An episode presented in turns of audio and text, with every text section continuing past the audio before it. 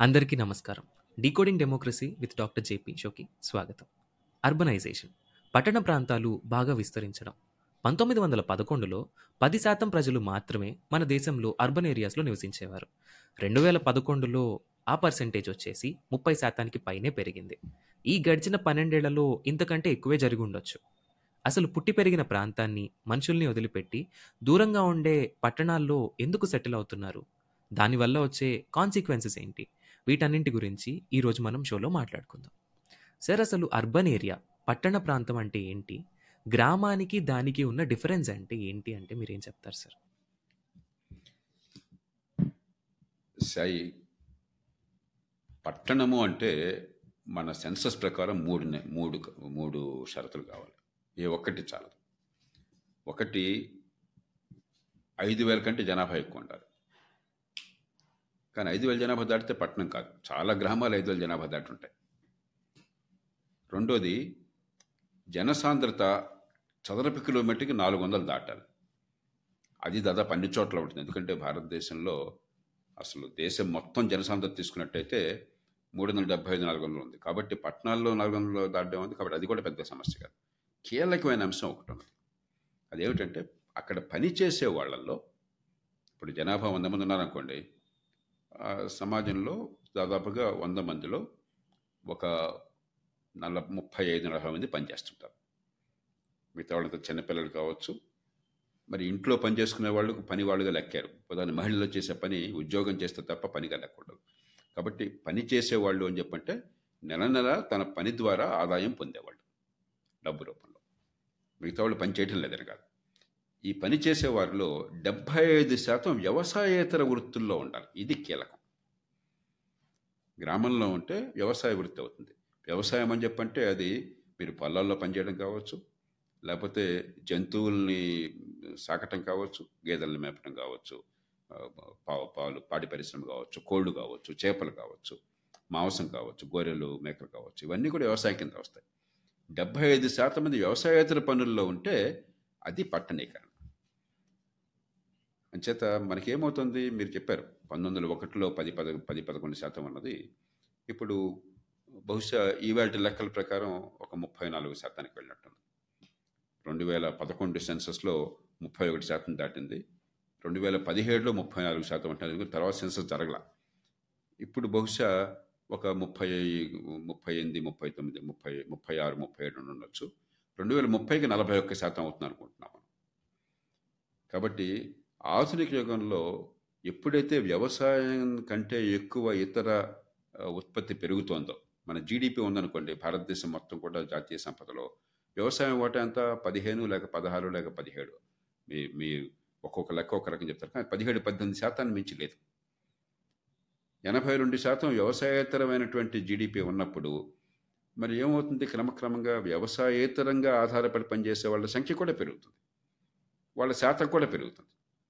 అదే పట్టణీకరణ. మీరు చైనాను తీసుకోండి. చైనా కూడా ఒకప్పుడు మనలాగా ఉండేది. ఒక ఇరవై శాతం పట్టణాల్లో ఎనభై శాతం గ్రామాల్లో మనం గత యాభై ఏళ్ళ నుంచి చెప్పుకున్నాం ఎనభై శాతం మంది గ్రామాల్లో ఉంటారు. భారతదేశం గ్రామాల్లో ఉన్నది. గ్రామ రిపబ్లిక్లు కావాలి గాంధీ గారు చెప్పిందంత అదే. కానీ కాలక్రమేణా ఏమవుతుంది? డబ్బు పట్టణ ప్రాంతాల్లో ఉంటుంది. ఎందుకంటే వ్యవసాయేతరంగా ఆదాయం ఎప్పుడైతే పెరుగుతుందో డబ్బంతా పట్టణాలకు వెళ్తుంది.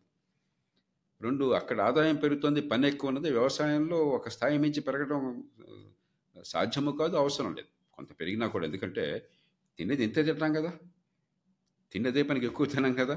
ఇతర అవసరాలు పెరుగుతున్నాయి. మన బట్టలు కావచ్చు ఈ వాడే మైక్ కావచ్చు మనం వాడుతున్న కంప్యూటర్ కావచ్చు ల్యాప్టాప్ కావచ్చు ఇదిగో ఇది ఈ మైక్రోఫోన్ కావచ్చు ఇయర్ ఫోన్లు కావచ్చు ఈ పెన్ను కావచ్చు కాగితం కావచ్చు ఇవన్నీ కూడా వ్యవసాయం ముడి సరుకులు ఇచ్చినా కూడా మనకు వస్తున్నది ఎక్కడి నుంచి? వ్యవసాయేతర ఆదాయాలకు వస్తున్నాయి.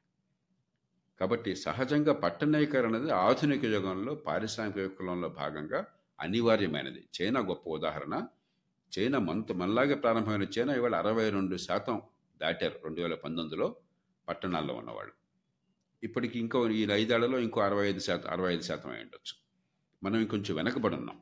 కానీ మనం కూడా వచ్చే నాలుగైదేళ్ళలో ఐదారేళ్ళలో నలభై శాతం దాటుతాం నలభై ఒక్క శాతం అవుతాము. రెండు వేల యాభై నాటికి ఇంకా పెరుగుతాము. అనివార్యంగా పట్టణీకరణకు వచ్చి నెమ్మదిగా జరుగుతున్నా కూడా దాన్ని ఆపటం సాధ్యం కాదు. ఎట్లా చేస్తామన్నదే సమస్య. సార్ ఇప్పుడు గ్రామాల్లో ఉండే వాళ్ళకి పట్టణాల్లో ఉండే వాళ్ళకి వేరే వేరే అవసరాలు ఉంటాయి గ్రామాల్లో ఉండేవారికి ముఖ్యంగా అగ్రికల్చర్ మీద అగ్రికల్చర్ రిలేటెడ్ వాటి మీదే అవసరాలు ఉంటాయి కానీ పట్టణాల్లో ఉండే వాళ్ళ అవసరాలు వేరుంటాయి. దీని రిజల్ట్ మొన్న తెలంగాణ ఎలక్షన్స్లో మనకి స్పష్టంగా కనిపించింది.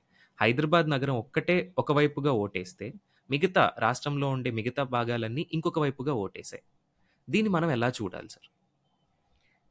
సై అవసరాలు ఒకే రకంగా ఉంటాయి. వాళ్ళ వృత్తులు వ్యవసాయ వృత్తులు ఉంటాయి గ్రామాల్లో ఉంటాయి కానీ గ్రామాల్లో ఉన్న మొబైల్ ఫోన్లు వాడుతున్నారుగా?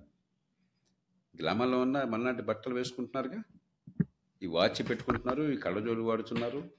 టీవీ లేకుండా గ్రామాలు లేవు పూర్వం ఉండేది కాదు. కరెంట్ లేకుండా గ్రామాలు లేవు. కాబట్టి ఒకప్పుడు మీరు చెప్పింది వాస్తవం. ఒక డెబ్బై ఎనభై ఏళ్ళ క్రితం గ్రామ ప్రాంతాల్లో ఒక ఐదు వందల క్రితం ఎట్లా బతికామో దాదాపు అట్లానే బతికాం. ఎందుకంటే కరెంట్ ఉండేది కాదు. నా చిన్ననాడు మీ గ్రామంలో ఉన్నప్పుడు అప్పుడే ఊళ్ళో కరెంట్ వచ్చింది. మా ఇంట్లో కరెంట్ లేదు. బాత్రూములు ఉండేవి కాదు. ఇప్పుడు కూడా చాలా చోట్ల లేవు. తర్వాత టీవీ రేడియోనే ఉండేది కాదు. టీవీ ఎక్కడ అసలు? టీవీ అనేది మహానగరాల్లో సైతం ఉండేది కాదు ఆ రోజుల్లో. అంచేత టెలిఫోన్ అనే సమస్య లేదు. కాబట్టి ఆనాడు నిజంగా ఒక యాభై అరవై ఏళ్ళ క్రితం గ్రామాలంటే ఒక ఐదు వందలు ఆరు వందలు ఏళ్ళు ఏళ్ళ పాటు గ్రామ జీవితం పెద్దగా మారల. చాలా కొద్దిగా మారిందంతే. కానీ గత ముప్పై నలభై ఏళ్ళలో అలా కాదు. చాలా విషయాల్లో పట్టణాలకి గ్రామాలకి తేడా అవసరాల విషయంలో తొలగిపోయింది. చదువు ఉందనుకోండి అది వరకు పట్టణవాసులకే చదువు అనుకునేవాళ్ళం. ఇప్పుడేమవుతుంది? ఒకవేళ గ్రామంలో స్కూల్లో సరిగ్గా చదువు లేకపోతే నిరుపేదలు సైతం స్కూల్ బస్సుల్లో పది పదిహేను కిలోమీటర్ల దూరానికి పంపించి శక్తికి మించి డబ్బులు కట్టి తంటలు పడుతున్నారు. అదివరకు ఊళ్ళో ఉన్నవాడు ఎవరో ఒక వైద్యుడు ఉండేవాడు. ఆయన పెద్ద ట్రైనింగ్ ఉండేది కదా. ఏదో ఆయన మందులు ఇచ్చేవాడు బతికితే బతికేవాడు పోతే పోయేవాడు. ఇప్పుడు ఏం చేస్తున్నాం మనంతా పట్టణాలకు ఆసుపత్రికి వెళ్తున్నాం. కాబట్టి అవసరాలు పట్టణాల్లాగానే పెరుగుతున్నాయి ఆధునిక యుగంలో. టెక్నాలజీ పెరిగింది కమ్యూనికేషన్. కానీ వృత్తులు వ్యవసాయానికే పరిమితమైనవి ఆదాయం వ్యవసాయానికే పరిమితమైంది. ఇప్పుడు మొత్తం ఆదాయం మీకు పదిహేడు పద్దెనిమిది శాతం వ్యవసాయంలో ఉండి జనాభా దగ్గర దగ్గర నలభై ఐదు యాభై శాతం వ్యవసాయం ఆధారపడితే వేరే లెక్కలు అక్కర్లా దీని గొప్ప తెలివితేటలు అక్కర్లా. పద్దెనిమిది శాతం ఆదాయాన్ని యాభై శాతం మంది ప్రజలు పంచుకుంటే మిగతా ఎనభై రెండు శాతం ఆదాయం మిగతా యాభై రెండు మందికి వెళితే మిగతా ఏ కారణం లేకపోయినా కూడా కేవలం ఈ ఒక్క కారణంగా వ్యవసాయంలో ఉన్న వాళ్ళ ఆ తలసరి ఆదాయం మిగతా వాళ్ళతో పోలిస్తే చాలా తక్కువ ఉంటుంది. బేదలుగా ఉంటున్నారు. ఇది స్థూలంగా మనం మనం చూడాల్సింది. ఈ నేపథ్యంలో ఏమవుతుంది? గత ముప్పై ఏళ్ళ నుంచి పంతొమ్మిది వందల తొంభై ఒకటి నుంచి మన నరసింహారావు గారు మన్మోహన్ సింగ్ గారు కలిసి ఆనాడు ఆపద్ధర్మంగా సంక్షోభంలో ఉన్నటువంటి దేశంలో ఈ పాతకాల చింతకాయ పచ్చడి లాభం లేదు ఈ లైసెన్స్ పర్మిట్ రాజ్యం కాదు కావాల్సింది. ప్రభుత్వం తన పనిని సమర్థంగా చేయాలి. మౌలిక సదుపాయాలు కల్పించటం విద్య ఆరోగ్యాన్ని అందించటం మరి జీవన అవసరాలు మంచినీళ్ళు కానీ మురుగునీటి పారుదల కానీ వర్షపు నీటి పారుదల వరద నీటి పారుదల కానీ ఇలాంటివి బాగా చేయటము.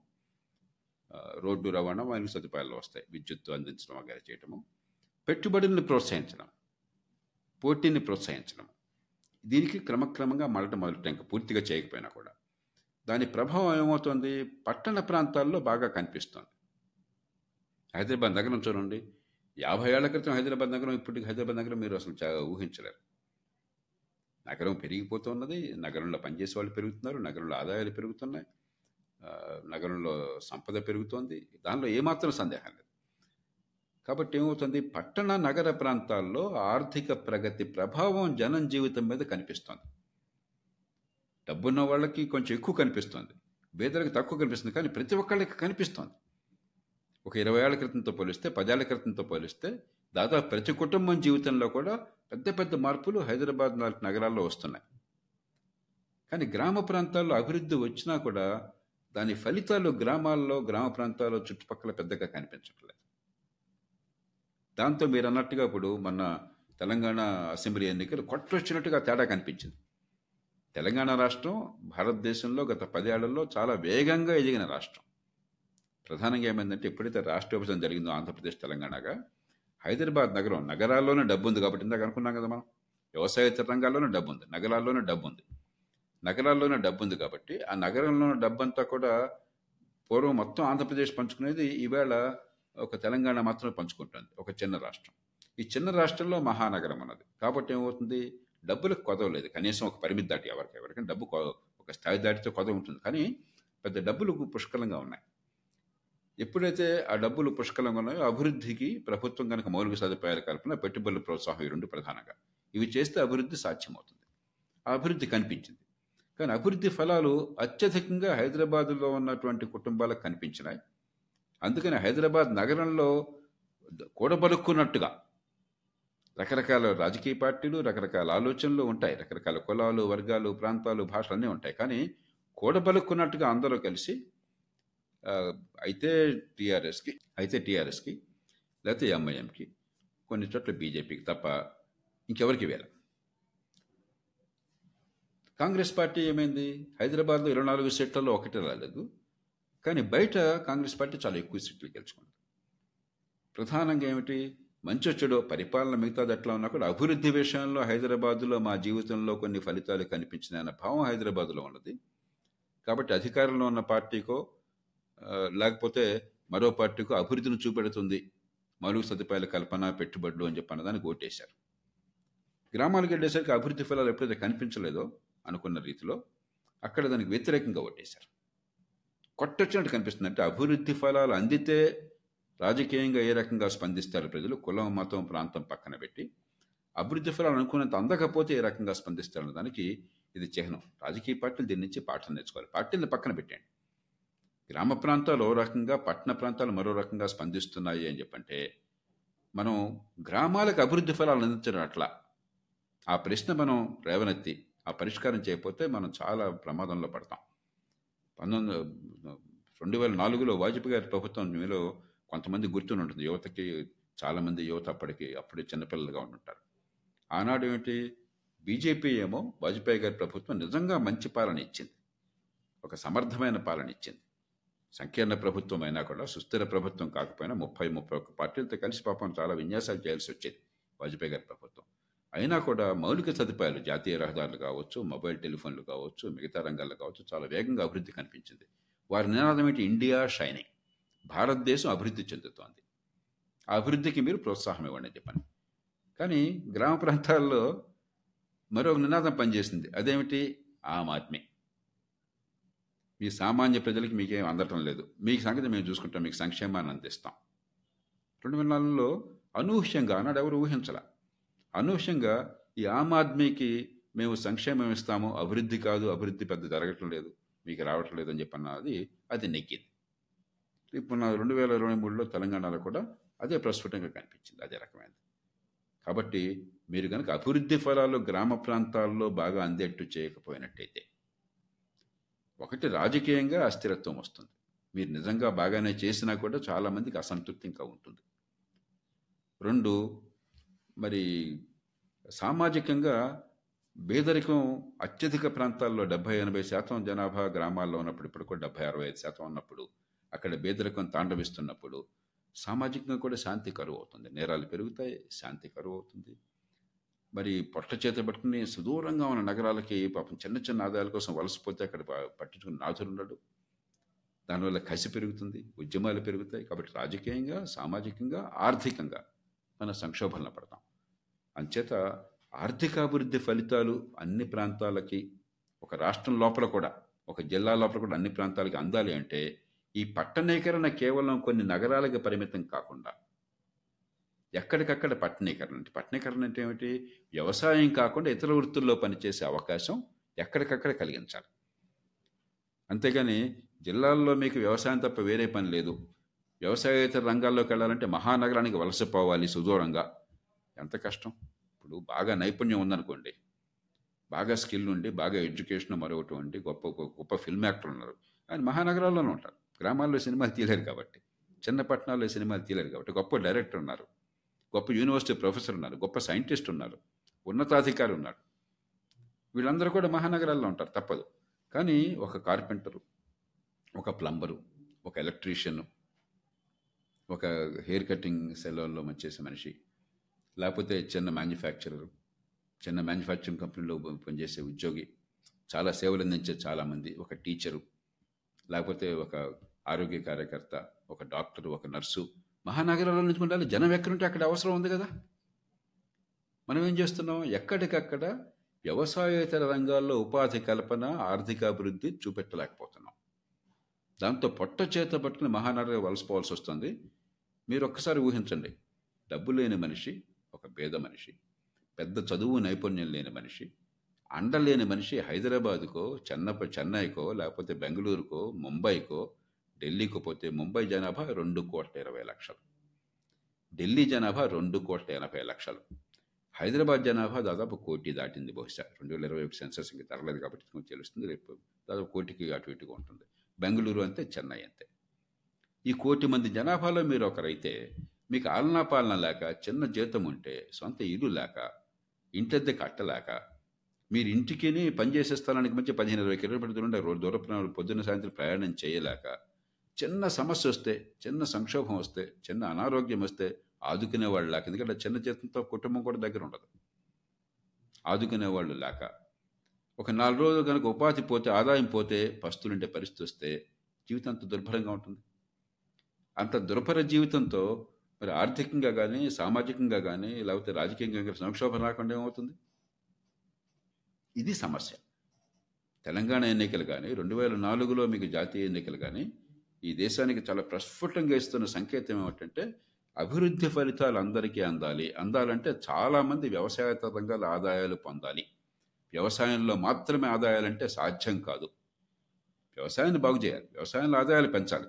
ఎంత పెంచినా కూడా వ్యవసాయంలోనే అత్యధికులు పనిచేస్తూ ఉంటే వాళ్ళు ఎప్పుడు కూడా జీవితాలు అరకొరగానే ఉంటాయి. ప్రపంచంలో అభివృద్ధి జరిగింది అంటే వ్యవసాయం నుంచి బయటకు ఎక్కువ మంది వస్తున్నారు. చైనాలో ఇరవై శాతం మంది ప్రస్తుతం వ్యవసాయంలో పనిచేస్తున్నారు. మీరు యూరప్ అమెరికా తీసుకుంటే మూడు శాతం రెండు శాతం ఒక్క శాతం వ్యవసాయంలో పనిచేసేవాళ్ళు. మన దేశంలో ఇప్పుడు కూడా దాదాపు నలభై ఐదు యాభై శాతం మంది వ్యవసాయంలో పనిచేస్తున్నారు. కాబట్టి ఎక్కడికక్కడ పట్టణీకరణ జరగాలి. ఇది పెద్ద దీనికి గొప్ప లోతైనటువంటి తెలివితేటలు అక్కర్లా. ఇంగిత జ్ఞానం కామన్ సెన్స్ చుట్టూ ఉన్న పరిస్థితులు చూస్తే మనకు అర్థమవుతుంది. సార్ ఇప్పుడు మనకి ఆంధ్రప్రదేశ్ స్టేట్ ఎప్పుడైతే విభజన జరిగిందో హైదరాబాద్ నగరం తెలంగాణకి వెళ్ళడం వల్ల ఆంధ్రప్రదేశ్ చాలా నష్టపోయింది అని చెప్పేసి ఇక్కడ వాళ్ళంతా ఫీల్ అవుతున్నారు. కానీ ఆంధ్రప్రదేశ్లో చిన్న చిన్న నగరాలు అంటే హైదరాబాద్ లాంటి మహానగరం కాకపోయినా గుంటూరు విజయవాడ విశాఖపట్నం లాంటి మామూలు టౌన్లు ఉన్నాయి వీటన్నింటినీ సరిగ్గా డెవలప్ చేసుకోవడం అవసరమా? లేకపోతే నిజంగా అమరావతి లాంటి ఒక పెద్ద మహానగరం కూడా అవసరం అంటారా? మంచి ప్రశ్న సాయి రెండు కావాలి. సార్. ఎందుకంటే పెద్ద ఇప్పుడు మన బీద దేశం అంటే అర్థం ఏంటంటే పెట్టుబడులు పెట్టడానికి కానీ మౌలిక సదుపాయాలకు కానీ మన వనరులు చాలవు అని. మాకున్న వనరులతో చూసుకుంటామంటే ఎల్లకాలం ఎదుగు లేకుండా అట్లానే ఉంటాం. కాబట్టి అభివృద్ధి జరగాలి అని చెప్పంటే పేదరికంలో ఉన్న సమాజం ఇంకా అభివృద్ధి సాధించిన సమాజంలో పెట్టుబడి ఇతోధికంగా కావాలి. పెట్టుబడులు ఎక్కడి నుంచి వస్తాయి? మనందరం చేసే పొదుపు నుంచి వస్తాయి. మనకి పదివేల రూపాయలు ఆదాయం వస్తాయి ఏడు వేలు ఖర్చు పెట్టి మూడు వేల రూపాయలు పొదుపు చేస్తే ఆ డబ్బు బ్యాంకులో పెడితే ఆ బ్యాంకులో డబ్బు ఇంకొకళ్ళకి పెట్టుబడికి వెళ్తుంది దీనిలో మ్యాజిక్ ఏం లేదు. కానీ మనకి పెట్టుబడి అవసరాలు కోట్ల కోట్ల రూపాయలు కావాలి. ఈ దేశం ఎంత మౌలిక సదుపాయాలు ఎంత బలహీనంగా పేలవంగా ఉన్నాయంటే కోట్ల కోట్ల రూపాయలు కావాలి. కొన్ని అంచనాల ప్రకారం ఒక నాలుగు ట్రిలియన్ డాలర్లు కావాలి అంటున్నారు. అంటే నాలుగు ట్రిలియన్ డాలర్లు అంటే మూడు కోట్ల కోట్ల రూపాయలు పెట్టుబడులు కావాలి. కనీసం వచ్చే ఐదారేళ్ళలో నేను చెప్పేది రెండు వేల ముప్పై లోపల. ప్రభుత్వం ఎంత పెడుతోంది? జాతీయ స్థాయిలో రికార్డు స్థాయిలో పెట్టుబడులు పెడుతున్నారు. గత మూడు నాలుగేళ్ళలో మోదీ ప్రభుత్వం రికార్డు స్థాయిలో పెట్టుబడులు పెడుతున్నారు బలుగు సదుపాయాలకు కానీ ఎంత? పది లక్షల కోట్లు పన్నెండు లక్షల కోట్లు. ఇది రికార్డు. ఇంతకుముందు ఎప్పుడు అసలు దరిదాపులు కొట్టాలా? కానీ అవసరం ఎంత? నాలుగైదేళ్ళలో మూడు కోట్ల కోట్లు. కాబట్టి మన ప్రభుత్వాలు అంటే మన పన్నుల డబ్బుల్లోంచి వచ్చేది. లేకపోతే మన దగ్గర నుంచి అప్పు తీసుకుని ప్రభుత్వ అప్పుల డబ్బే కదా పెట్టుబడి పెట్టేది? లేదంటే ప్రైవేట్ రంగంలో పెట్టుబడులు వచ్చేది. ఇదంతా కూడా అవసరం కానీ ఇది చాలదు. దీంతో పాటు విదేశాల నుంచి కూడా పెట్టుబడులు రావాలి. విదేశాల నుంచి పెట్టుబడులు కావాలన్నా బాగా డబ్బున్న మనుషులు పెట్టుబడి పెట్టాలన్నా వాళ్ళు ఏం కోరుకుంటారు? ఒక మహానగరం మంచి ఆధునిక సౌకర్యాలను మహానగరం. వాళ్ళ జీవన ప్రమాణాలు బాగుండాలి మౌలిక సదుపాయాలు బాగుండాలి గ్రీన్ ఫీల్డ్ సిటీస్ అంటాం. కాబట్టి ఖచ్చితంగా కొన్ని గ్రీన్ ఫీల్డ్ సిటీస్ కావాలి. హైదరాబాద్ మీరు హైదరాబాద్ పాత హైదరాబాద్ వల్ల కాదు అభివృద్ధి వస్తోంది. కొత్త హైదరాబాద్ వల్ల జిహెచ్ఎంసి వల్ల కోర్ ఏరియా పాత ఎంసీహెచ్లో అభివృద్ధి కనిపించట్లా.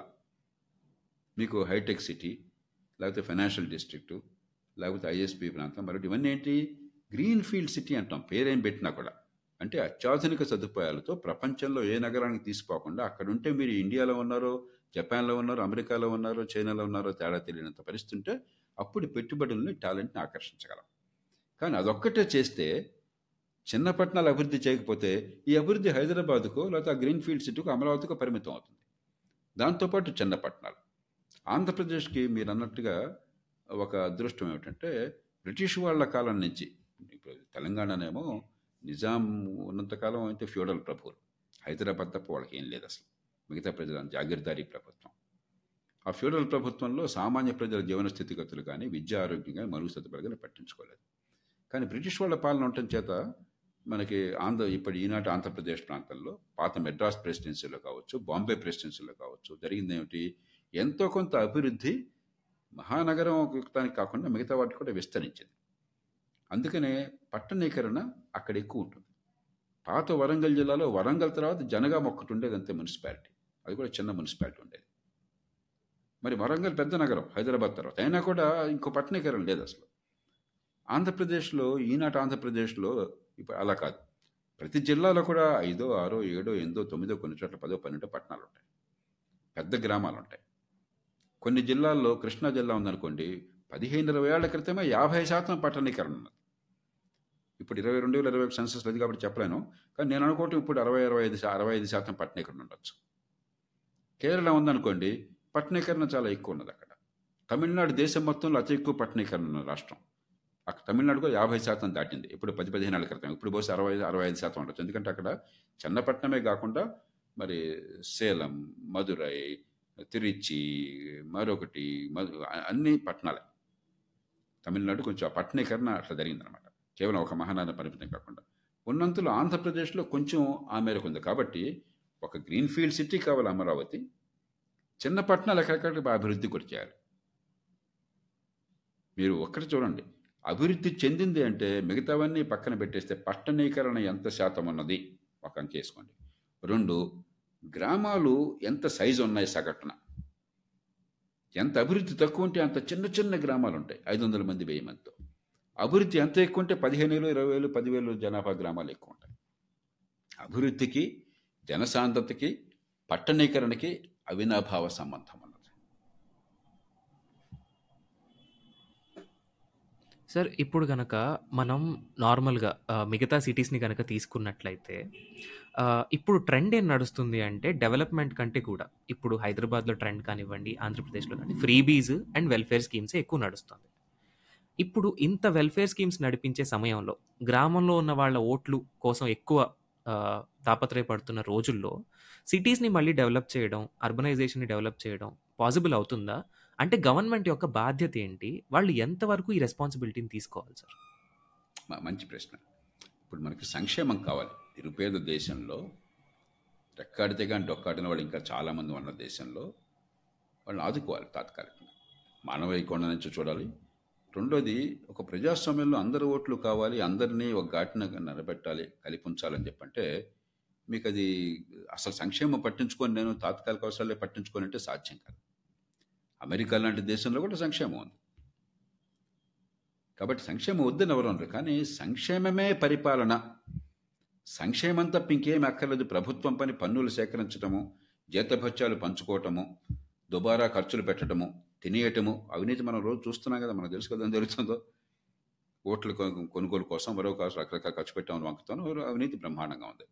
అవినీతికి పాల్పడి మిగతా డబ్బంతా తలా కాస్త పందారం చేయటమే పరిపాలన అయితే అంతకంటే అన్యాయం మరొకట్లేదు. ప్రభుత్వాన్ని మానవ సమాజం సృష్టించుకున్నది వ్యక్తులు సొంతంగా చేసుకోలేని పనులు కుటుంబాలు సొంతంగా చేసుకోలేని పనులు కానీ ఉమ్మడిగా మనకి అవసరమైన పనులు అవి జరగకపోతే మన జీవితం నరకమయ్యే పనులు. అవి చేయడం కోసం ప్రభుత్వాన్ని ఏర్పాటు చేసుకుని పన్నులు కొడుతున్నాం మనం. ఇది వాళ్ళ బాబుగాడి సొమ్ము కాదు అది. ఏ ముఖ్యమంత్రి గారి ప్రైవేట్ ఆస్తి కాదు ఇది. ఆయన జేబులోంచి ఆయన ఆస్తుల్లోంచి రావట్లా. మనం పన్నుల రూపంలో కడుతున్నాం లేదంటే మన పేరుతో అప్పులు తీసుకొచ్చి మళ్ళీ మనమే కట్టాలి రేపు పొద్దున. ఎందుకు? ఉమ్మడి వస్తువుల కోసం అని చెప్పాను. కాబట్టి ప్రభుత్వాల మొట్టమొదటి బాధ్యత ప్రజలు సొంతంగా చేసుకోలేని సమాజంలో అందరికీ అవసరమైన ఉమ్మడి వసతులు కల్పించడం అంటే మంచి రోడ్డు లేకపోతే మంచి విద్యుత్ సౌకర్యం అందరికంత పెద్ద డబ్బులు కడతాం మనం. రోడ్డుకి టా మనం టాల్ కట్టచ్చు. విద్యుత్తుకి మనం టారిఫ్ కడతాము. మంచినీళ్ళు అందకపోతే మురుగునీటి పారుదల లేకపోతే మంచినీళ్ళు మురుగునీళ్ళు కలిసిపోతే వర్షం వస్తే వరదలు అవుతూ ఉంటే ట్రాఫిక్ నరకం అవుతూ ఉంటే కోర్టుల్లో న్యాయం అందకపోతే తగాదాలకి పరిష్కారం లేక అందరూ తన్నుకు చేస్తుంటే రాచకత్వం రాజ్యం వెళుతుంటే పిల్లలకి మంచి విద్య అందకపోతే మంచి విద్యకి సొంతంగా చేసుకోగలరు. ఎంత గొప్పవాళ్ళైనా కూడా? ప్రతి వాళ్ళు స్కూల్ పెట్టుకుంటారా? మంచి ఆరోగ్యం అందకపోతే పేదరికం కొనసాగుతుంది. సమాజం చాలా నష్టపోతుంది. పాత యుగాల్లో ఉంటుంది రాజయుగంలో ఉంటుంది. కాబట్టి ఇవి మొట్టమొదటి ప్రయారిటీ ప్రభుత్వానికి. మన వాళ్ళు ఏం చేస్తున్నారు? ఓట్లు పొందేటువంటి తపనలు ఎట్లా కొట్ల ఓట్లు పొందాలా? జనాన్ని ఆకర్షించాలన్న గొడవలో తాత్కాలికమైన సంక్షేమమే పరిపాలనగా చేసి అసలు ప్రభుత్వం ఏం చేయాలో దాన్ని పక్కన పెట్టేశారు. ఓ స్కూల్ ఉంది. ఖచ్చితంగా ఆ స్కూల్లో పిల్లలకి మధ్యాహ్న భోజనం పెట్టాలి మనం. వేద కుటుంబాల నుంచి వచ్చారు వాళ్ళకి భోజనం కావాలి. కానీ స్కూల్లో భోజనం మాత్రమే పెట్టి చదువు లేకుండా చేస్తే ఉపయోగం ఉందా? స్కూల్ పెట్టింది అది అసలు? చదువు అనాలి కదా. మంచి చదువు పిల్లల తెలివితేటలు వికసిస్తాయని కదా. ఏ కుటుంబం నుంచి వచ్చినా కూడా పిల్లలకి చాలా తెలివితేటలు పెరుగుతాయి. సమాజంలో ఎవరితోనో పోటీ పడగలుగుతారు. ధైర్యంగా ఎదగలుగుతారు. సంపాదన పరులు అవుతారు. సమాజానికి సేవ చేయగలుగుతారని కదా. అసలు అక్కడ శూన్య సున్నా ఉండి స్కూల్ బ్రహ్మాండంగా ఉందండి. భోజనం బాగా పెడుతున్నామండి. చదువు అడగబోకండి వాడికి. ఒక పట్టకు సక్ష ముక్కరాదని చెప్పంటే ఏం చేసినట్టు మనం? ఒక ఆసుపత్రి పెట్టాం. ఆరోగ్యం అనారోగ్యం వస్తే బాగు చేయాలని కదా? ఆరోగ్యాన్ని కాపాడాలి కదా? ఆసుపత్రిలో బాత్రూమ్లు బ్రహ్మాండంగా ఉండాలి. బాత్రూమ్లు బ్రహ్మాండంగా ఉండాలి. మంచినీళ్ళు బాగా సరఫరా చేస్తున్నారండి. కానీ అక్కడ డాక్టర్ ఉండండి ఆరోగ్యం ఉందండి మనిషి రావాల్సిందేనండి ఎందుకు ఉపయోగం ఏంటి?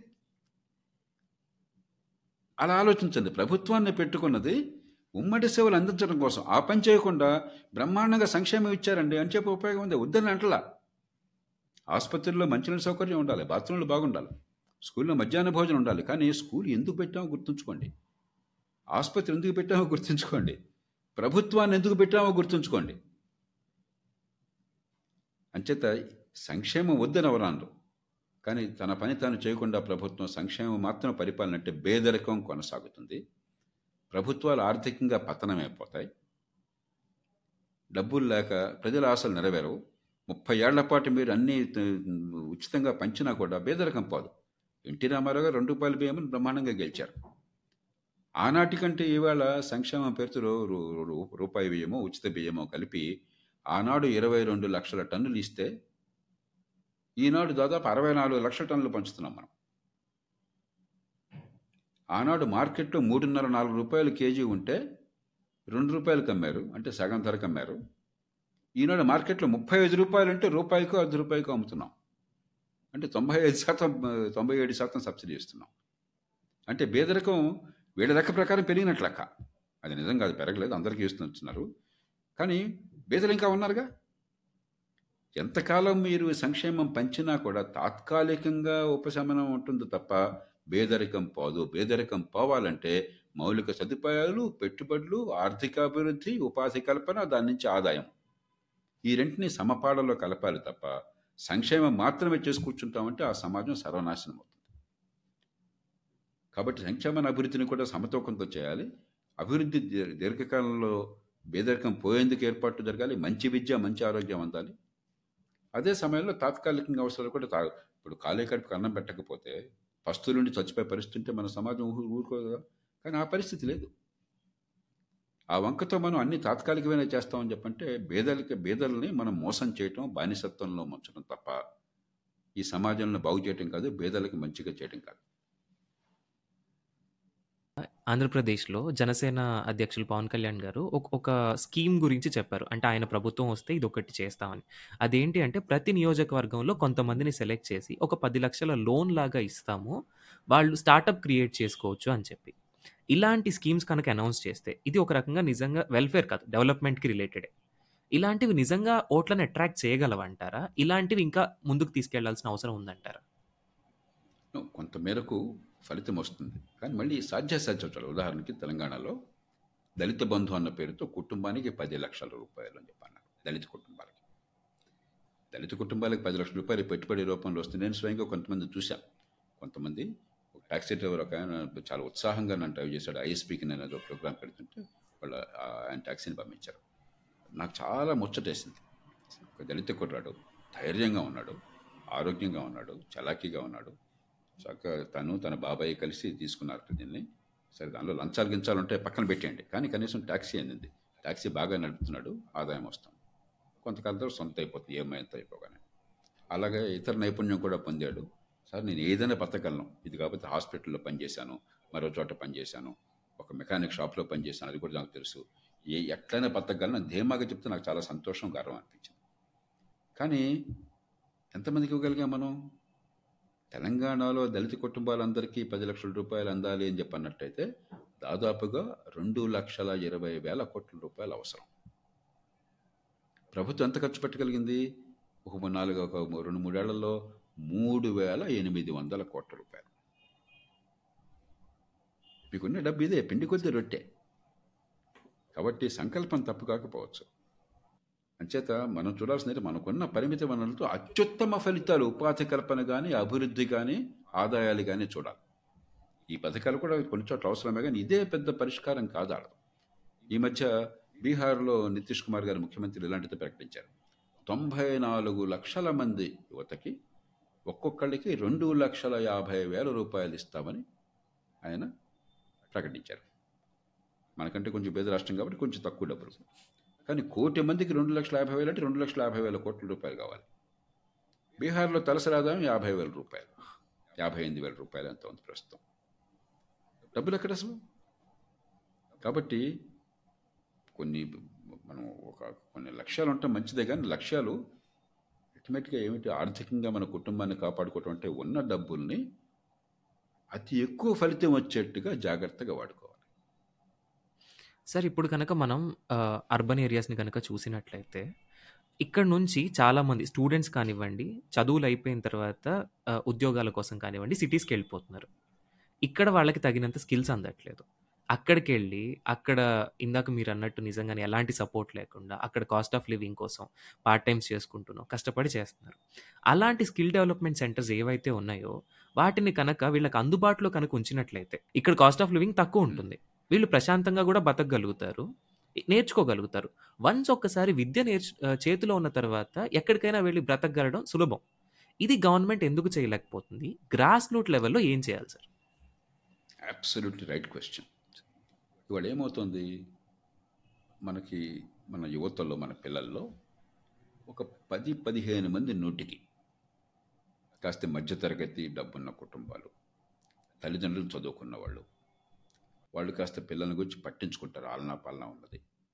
స్కూల్ ఒకవేళ బాగున్నా బాగోపోయినా ప్రైవేట్ స్కూళ్ళకి పంపిస్తున్నారు. దాదాపు ఈ రోజుల్లో మధ్యతరగతి చివరికి బీదల్లో కూడా కాస్త తపన పడేవాళ్ళు గవర్నమెంట్ స్కూల్కి ఎవరు పంపించట్లా ప్రైవేట్ స్కూల్కి పంపిస్తున్నారు. ప్రైవేట్ స్కూల్లో కూడా చదువు సరిగ్గా అందుతుందని లేదు. ఎందుకంటే ప్రభుత్వ వైఫల్యం అన్ని చోట్ల ఉండదు ఒకవేళ ప్రైవేట్ స్కూల్ సరిపోకపోయినా కూడా వాళ్ళు సొంతంగా ట్యూషన్లు పెడుతున్నారు. ఇంట్లో పిల్లలకు గంట, రెండు గంటల సమయం ఇస్తున్నారు. ఏదో తంటాలు పడుతున్నారు. కాబట్టి ఆయన వాళ్ళేదో ఇంజనీరింగ్కో దేనికోపోతున్నారు. ఇంజనీరింగ్లో మళ్ళీ 180 మందికి కనీస ప్రమాణాలు ఇంజనీరింగ్ లేదు. అందరికి ఎన్నో సర్వేలు చెప్పినాయి. 10, 15 మందే కాస్త ఒక మాదిరిగా అది కూడా అద్భుతంగా లేదు ఒక మాదిరిగా. వాళ్ళకి తర్వాత తపన పడి మళ్ళీ మీ అమీర్పేటలోనో మరో చోట లక్షల మంది ట్రైనింగ్ పొందేవాళ్ళంతా ఎవరు ఇంజనీర్లే ఇంజనీరింగ్ అయిపోయిన తర్వాత ఏదో ప్రోగ్రామో మరొకటో తంటాలు పడి మళ్ళీ ఏదో ఉద్యోగం సంపాదించి తంటాలు పడుతున్నారు. కానీ మిగతా 80 మంది సంగతి ఏంటి? ఈ వారమే అసర్ సర్వే వచ్చింది. అసర్ సర్వే అనేది స్కూళ్ళల్లో ఏడో ఐదో తరగతిలో, ఎనిమిదో తరగతిలో ఏం నేర్చుకుంటున్నారు పిల్లలు 17, 18 సంవత్సరాల వయసులో ఏమిటి వాళ్ళకి వాళ్ళకి నైపుణ్యం ఏమే వచ్చిందా? చదువు ఏం అబ్బిందని తెలుసుకోవడం కోసం చెప్పాను. తెలంగాణ అసర్ సర్వే చూస్తే అన్ని రాష్ట్రాలు ఎట్లా ఉన్నాయి. తెలంగాణ కానీ ఆంధ్రప్రదేశ్‌లో చూస్తే ఎనిమిదో తరగతిలో ఇప్పటికి కూడా రెండో తరగతి స్థాయి పేరాని ఒక 100కి 35, 40 మంది చదవలేకపోతున్నారు. ఎనిమిదవ తరగతిలో రెండవ తరగతి స్థాయి చిన్న పేరాని. తూకం రాళ్ళు వేసి నువ్వు తూకం వేయరా అని చెప్పంటే మార్కెట్‌లో 100కి దాదాపు 50 మంది తూకం వేయలేకపోతున్నారు. ఆ రాళ్ళు ఏంటో పెట్టలేకపోతున్నారు. రాత్రి 9:30కి పడుకున్నాను నేను. పొద్దున 5:30కి లేచాను. ఎన్ని గంటలు పడుకున్నానో చెప్పు అంటే 100కి 70 మంది పదిహేడు పద్దెనిమిదేళ్ళ వయసులో పదిహేడు పద్దెనిమిదేళ్ళ వయసులో 100కి 70 మంది ఎన్ని గంటలు నిద్రపోయారో చెప్పలేకపోతున్నారంట ఈ టైం ఎంత జరిగిందో చెప్పలేకపోతున్నారు. నిజమైన అంకెలు ఇవన్నీ కూడా. ఆధునిక యుగంలో వాళ్ళు పాపం ఎంత తెలివితేటలు ఉన్నా కూడా పుట్టుకతో ఎంత తపన ఉన్నా కూడా కష్టపడే తత్వం ఉన్నా కూడా పనికిరాగలరా వాళ్ళకి ఎవరైనా ఉపాధి కల్పించగలరా ఒక ఉపాధి ఇచ్చి పదిహేను ఇరవై వేల రూపాయలు జీతం ఇస్తే వాళ్ళ వల్ల నాకు పని జరగాలి కదా పని జరిగి నేను వస్తువుని అమ్ముకోగలగాలి కదా? నేను పెట్టుబడి పెట్టి రిస్క్ తీసుకున్నందుకు నాకు అమ్మకంలో డబ్బులు రావాలి కదా? కొంత లాభం రావాలి కదా? నేను బతకాలి కదా? అలా కాకుండా పాపం అని ఊరికే ఎవరిని కూర్చోబెట్టిస్తారా? ఆ కాగితం చూసి టెన్త్ క్లాస్లో సర్టిఫికెట్ చూసి ఇవ్వరు కదా? కనీసమైన స్కిల్స్ లేకుండా పని విద్యకు తక్కువ ఖర్చు పెడుతున్నామా? డబ్బులు అక్కర్లా ఇక్కడ అదనంగా పెట్టక్కర్లా? తెలంగాణలో ఇరవై ఐదు వేల కోట్ల రూపాయల విద్య కోసం ఖర్చు పెడుతున్నాం. ఆంధ్రప్రదేశ్లో ముప్పై ఐదు వేల కోట్ల రూపాయలకు వచ్చింది విద్య పైన ఖర్చు. ఒక్కొక్క బిడ్డ మీద పాఠశాల విద్యకి ఆంధ్రప్రదేశ్లో తొంభై వేల రూపాయలు దాటింది తెలంగాణలో ఎనభై వేల రూపాయలు దాటింది. ఈ డబ్బుని సద్వినియోగం చేస్తే చాలు. నైపుణ్యం వస్తుంది. ఐటీఐలు ఉన్నాయి. ఎప్పుడో పెట్టాం. ఒక్కసారి మీరు చూడండి ఐటీఐలు. కొన్ని ఐటీఐలు తప్ప చాలా చోట్ల పేరుకి సర్టిఫికేట్ తప్ప ఐటీఐ సర్టిఫికేట్ పొందిన తర్వాత ఇదిగో ఈ కుర్రాడికి ఈ అమ్మాయికి ఈ నైపుణ్యం ఉంది ఈ స్కిల్ ఉంది. నా కార్ మెకానిక్గా పనిచేయగలరు లేకపోతే ప్లంబింగ్ చేయగలరు ఎలక్ట్రీషియన్గా చేయగలరు నమ్మకం లేదు మనకి. అందుకోసం పెట్టాం వాటిని. ప్రభుత్వం ఖర్చులు పెడుతుంది. కాబట్టి మీరు కొత్తగా పెట్టక్కర్లా. ఈ డబ్బుని సద్వినియోగమేట్టుగా ఏర్పాట్లు చేస్తే ఐటీఐలో అలాగే స్కిల్ డెవలప్మెంట్ కార్పొరేషన్ అని చెప్పిన జాతీయ స్థాయిలో పెట్టారు. మన్మోహన్ సింగ్ గారు ప్రకటించారు. ఈ ప్రభుత్వం గట్టిగా దానికోసం ప్రోత్సాహం ఇస్తుంది. దాని కింద కొన్ని వేల కోట్లు ఖర్చు పెడుతున్నాం. మొక్కుబడిగా జరుగుతున్నాయి. కొన్ని బాగా జరుగుతున్నా కూడా. కాబట్టి ఈ స్కిల్స్ అనేవి సరిగ్గా అందడం స్కూల్లో విద్య ఉన్న డబ్బులతోనే ఐటీఐలు ఈ స్కిల్ డెవలప్మెంట్ వగైరా పద్ధతుల్లో ఈ స్కిల్స్ బాగా ఇచ్చడం ఈ ఉన్నదాన్ని డబ్బులు ఒక్క పైసా అక్కర్లే ఇప్పుడు తెలంగాణలో ఆంధ్రప్రదేశ్లో డబ్బులు లేవు. సంక్షేమానికి ఇచ్చేసి అప్పుల పాలైపోయి డబ్బులు లేవంటున్నారు మీరు కొత్తగా డబ్బులు అక్కర్లా? ఉన్న డబ్బులు సద్వినియోగం చేసి ఈ పని చేయండి. మీరు ఎంతసేపటికి సాఫ్ట్వేర్లో పనిచేసేవాళ్ళు అమెరికా వెళ్ళేవాళ్ళు వాళ్ళు వాళ్ళందరూ కావాలి? వాళ్ళందరూ కావాలి? కానీ వాళ్ళందరూ ఈ పది శాతంలో ఉన్నారు. ఈ తొంభై శాతం సంగతి ఏమిటి? ఈ తొంభై శాతం మనకి ఏంటి? బ్రహ్మల్లో నెడుతున్నాం మనం. ఆ భ్రమలు ఏంటి? ఏం పర్లేదు బిడ్డ నీకెందుకు టెన్త్ క్లాస్ పాస్ అయితే గవర్నమెంట్ ఉద్యోగం గ్యారంటీ రా నీకు అంటున్నాం మనం.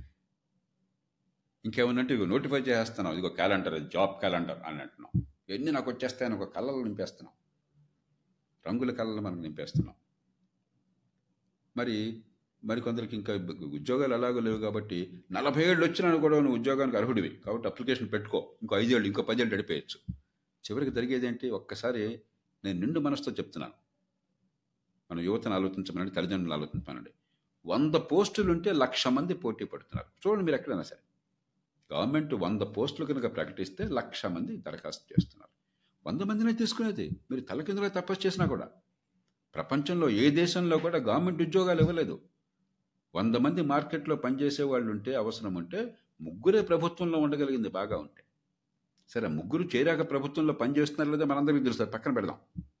ముగ్గురికే స్థానం అన్నది మరి వంద పోస్టులకి లక్ష మంది పోటీ పెడితే వంద మంది సెలెక్ట్ అవుతారు. ఎవరో ఒకళ్ళు కోచింగ్ ఇన్స్టిట్యూట్ ఈయన పెడతాడు ఆయన పెడతాడు. మరి వాళ్ళు మార్కెట్ చేసుకుంటారు ప్రజల్లో పాపం ఆ కోరిక ఉంది డిమాండ్ ఉంది కాబట్టి వాళ్ళు కాస్త డబ్బులు చేసుకుంటారు తప్పులేదు కానివ్వండి. కానీ మీరు ఎంతమంది కోచింగ్ ఇన్స్టిట్యూట్లు పెట్టినా ఎన్ని వేల కోట్ల రూపాయలు కోచింగ్ కోసం ఖర్చు పెట్టినా ఈ వంద మందిలో వంద మందికే కదా ఉద్యోగాలు వచ్చేది? మిగతా తొంభై తొమ్మిది వేల తొమ్మిది వందల మంది మనుషులు కదా. వాళ్ళు బతకొద్దా? వాళ్ళు సమాజంలో పనికొచ్చే పని ఏది చేయొద్దా? వాళ్ళు పని చేయకుండా ఉంటే మనందరికీ జీవితంలో అవసరాలు తీరుతాయా? వాళ్ళకి ఉపాధి వస్తుందా? ఆదాయాలు వస్తాయా? కానీ పార్టీలు ప్రభుత్వాలు ఈ పని ఈ మాట చెప్పవు. నీకెందుకు బిడ్డ? నేను వస్తే నీకు ఉద్యోగాలు ఇచ్చేస్తా. తల్ల కిందలుగా తపస్సు చేసిన ఎవ్వడు ఉద్యోగాలు ఎవడు ఉండేది ఆ- ఆ ఉద్యోగాలే. కానీ ఒక భ్రమ ఒక రంగుల కళలు. దానిలో ఈ కుటుంబాలన్నీ చిత్రం అయిపోతున్నాయి కాబట్టి మార్కెట్లో పది మందికి కావలసిన వస్తువుల్ని సేవల్ని ఉత్పత్తి చేసే నైపుణ్యం రాకపోతే మీకు ఉపాధి అందదు. అది రాకపోతే పేదరికం పాదు. ఆర్థిక వ్యవస్థ పెరగదు. ఈవేళ ప్రధాన అవసరం. దానికి పెద్దగా డబ్బులు ఖర్చు ఉన్న పథకాలను సద్వినియోగం చేసుకుంటే చాలా మేరకు సరిపోతాయి. దాంతోపాటు రెండో పక్కన ఏమిటి? ఉపాధిని కల్పించాలంటే పెట్టుబడులు.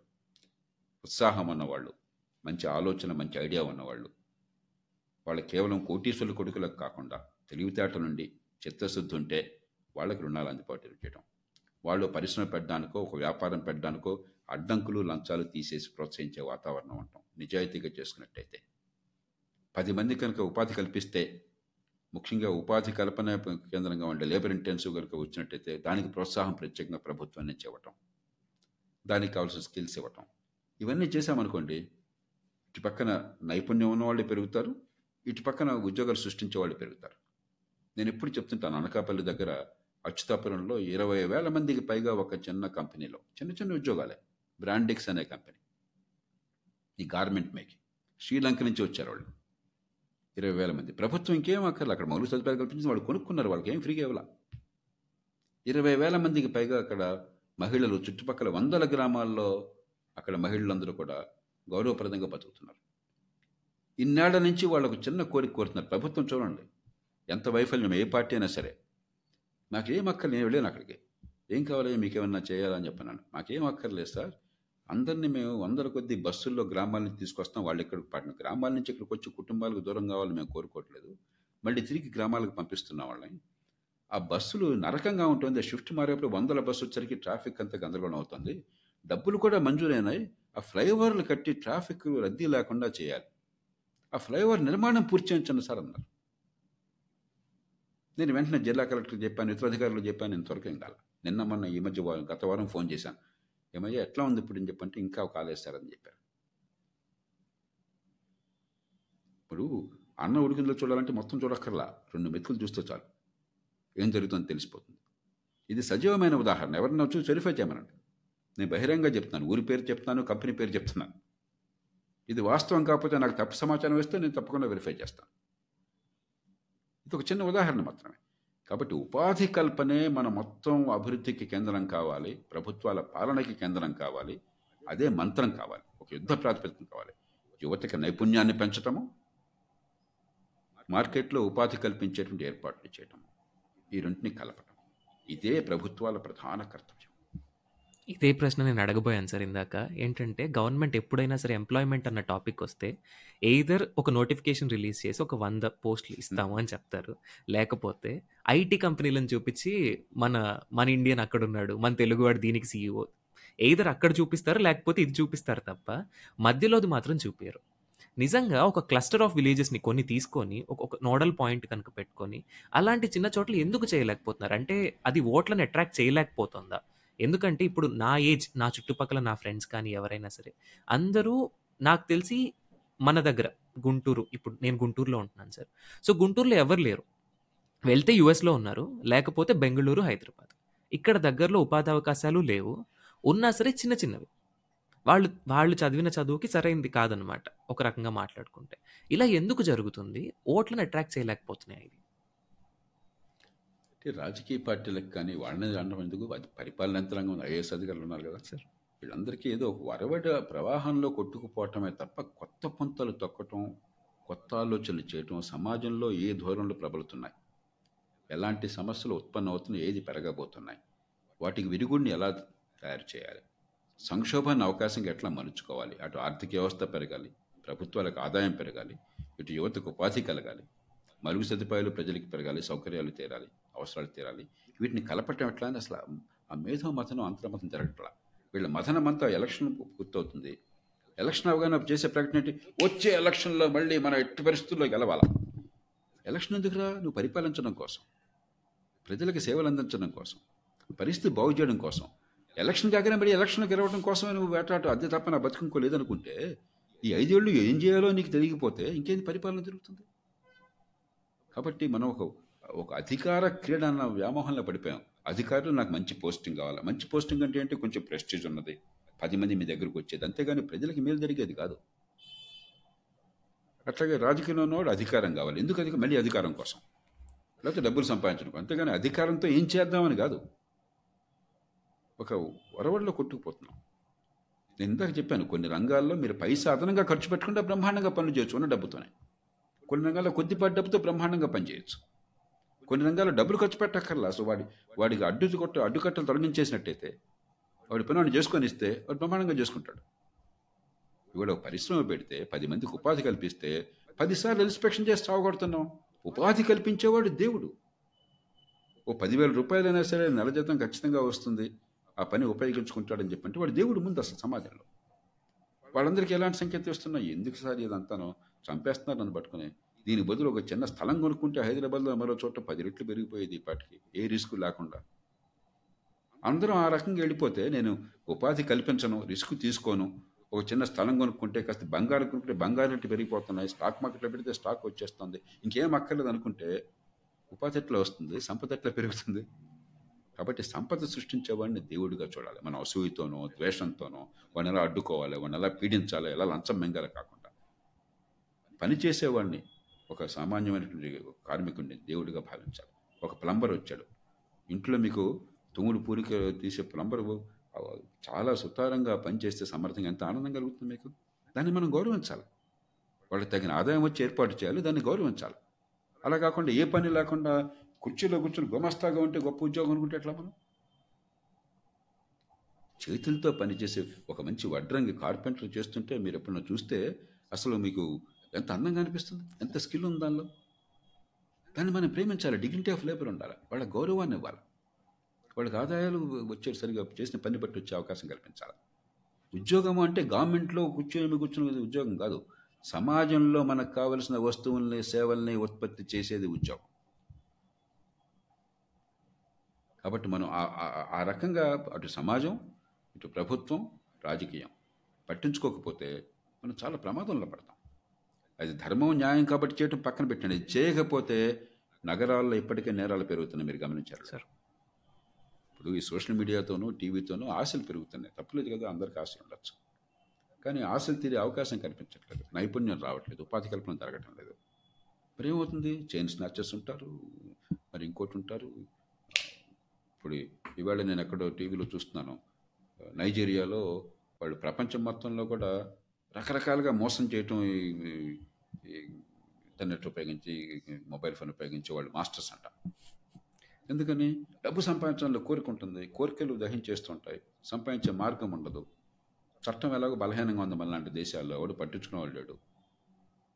దాంతో ఇక మోసాలు చైన్ స్నాచింగ్లు దోపిడీలు దొంగతనాలు నేరాలు నరకం అవుతుంది జీవితం. కాబట్టి అన్ని రకాలుగా కూడా మనం ప్రమాదాన్ని ఆపాలి అని చెప్పంటే ఈ దేశంలో పట్టణ పట్టణీకరణ అన్ని చోట్ల జరిగే ఏర్పాటు చేయటం నైపుణ్యాన్ని పెంచడం పెట్టుబడుల్ని ఉత్పత్తిని పెంచే ఉత్పాదకతని పెంచే ఏర్పాటు చేయటం వాటిని సంధానం చేయటం. అది తప్ప వేరే మార్గం లేనే లేదు. సార్ మన దేశానికి పట్టణాలు కొత్త కాదు. ఇండస్ వ్యాలీ సివిలైజేషన్ దగ్గర నుంచి చూసినట్లయితే పట్టణీకరణ నగరాలు వచ్చింది మన దేశంలోనే మీరు అన్నది చాలా వాస్తవం. అసలు ఆనాడు ప్రపంచంలో నగరీకరణ పట్టణీకరణ లేదు. సార్. ఆ డ్రైనేజ్ చూసినా మరొకటి చూసినా కూడా అలాంటి దేశం ఐదు వేల సంవత్సరాల క్రితం నగరీకరణ చూసిన దేశం ఈవేళ అసలు మనకి పట్టణాల గురించి అవగాహన లేదు. ఊరికే అదే పనిగా మహానగరాలు పెరగడమే తప్పితే అది పెద్ద పెరగొద్దని నేను అంటలా. కానీ అది కాదు పరిష్కారం. చిన్న పట్టణాలు వ్యవసాయంలో ఉన్నవాడు వ్యవసాయేతర రంగంలోకి వెళ్ళే ఏర్పాటు ఎక్కడికక్కడ ఉపాధి కల్పన ఎక్కడికక్కడ మౌలిక సదుపాయాలు. ఆ గ్రామంలో ఉన్నవాడు మీరు ఏర్పాట్లు చేస్తే నూటి తొంభై మంది ఒక ఐదు పదేళ్ళలో వాళ్ళంతా వాళ్ళే పక్కకు పది కిలోమీటర్ల దూరం వలసిపోతారు గ్రామంలో పని చూసుకుంటారు. పట్టణంలో ఉపాధి చిన్న పిల్లల పిల్లల చదువు ఉద్యోగాలు ఉంటాయి. ఈ ఈ రోజుల్లో ఐదు నిమిషాల్లో పది నిమిషాల్లో గ్రామానికి వెళ్ళిపోవచ్చు. కాబట్టి మనకు అసలు జనాల ఆవాసము అంటే పూర్వకాలం ఉన్న భావం. ఆ గ్రామంలో ఈ కులం ఎక్కడ ఈ కులం ఎక్కడ ఈ కులం ఎక్కడ మౌలిక సదుపాయాలు లేకుండా రోడ్డు అడ్డదిడ్డంగా గందరగోళంగా ఉండి. మీరు ఏదైనా పట్టణాలు నేను ఏంచో కర్ణాటక వెళ్ళాను. గద్వాల మీద వెళ్ళాను. వెళుతుంటే రాయ రాయచూరు వెళ్ళాను. వెళుతుంటే మీకు మామూలుగా ఉన్నప్పుడు రోడ్డు పర్వాలేదు. ఒక ఊరు వచ్చిందని చెప్పి రోడ్డు చండాలంగా ఉంటుంది. అంటే జనం ఉన్నారు అని చెప్పంటే మనుషుల జీవితం మనకు ఆహ్లాదంగా ఉండేది పోయి నరకంగా చేసాం రోడ్డు అడ్డదిడ్డంగా ఉంటుంది డ్రైనేజ్ సరిగ్గా ఉండదు కనీస ప్రమాణాలు మెయింటైన్ చేయరు. అక్కడ వాళ్ళంతా ఎంత మనకు ప్రయాణం చేస్తున్నప్పుడు ఆ ఊళ్ళోంచి రోడ్డు వెళితేనే మనకు చికాగ్గా ఉంటే ఆ ఊళ్ళో బతికేవాడు ఎంత దుర్భరాన్ని అనుభవిస్తున్నాడు? ఆ దోమలు ఏది వర్షాకాలం కానప్పుడు కూడా అక్కడంత చెత్త చెదారము డ్రైనేజ్ లాగా నీళ్ళు నిండిపోవటం అక్కడ బురద. ఇక వర్షాలు ఉంటే ఎలా ఉంటుంది? దోమలు ఉంటే ఎలా ఉంటుంది? ఇది కాదు పద్ధతి. పట్టణ సౌకర్యాలు గ్రామీణ ప్రాంతాల్లో కల్పించాలి. ఉదాహరణకి ఆంధ్రప్రదేశ్ రాష్ట్రం తీసుకుంటే కనీసం ఇంకొక వంద నూట యాభై చిన్న పట్టణాలు. అవి వేరే మీరు డెవలప్ చేయక్కర్లా.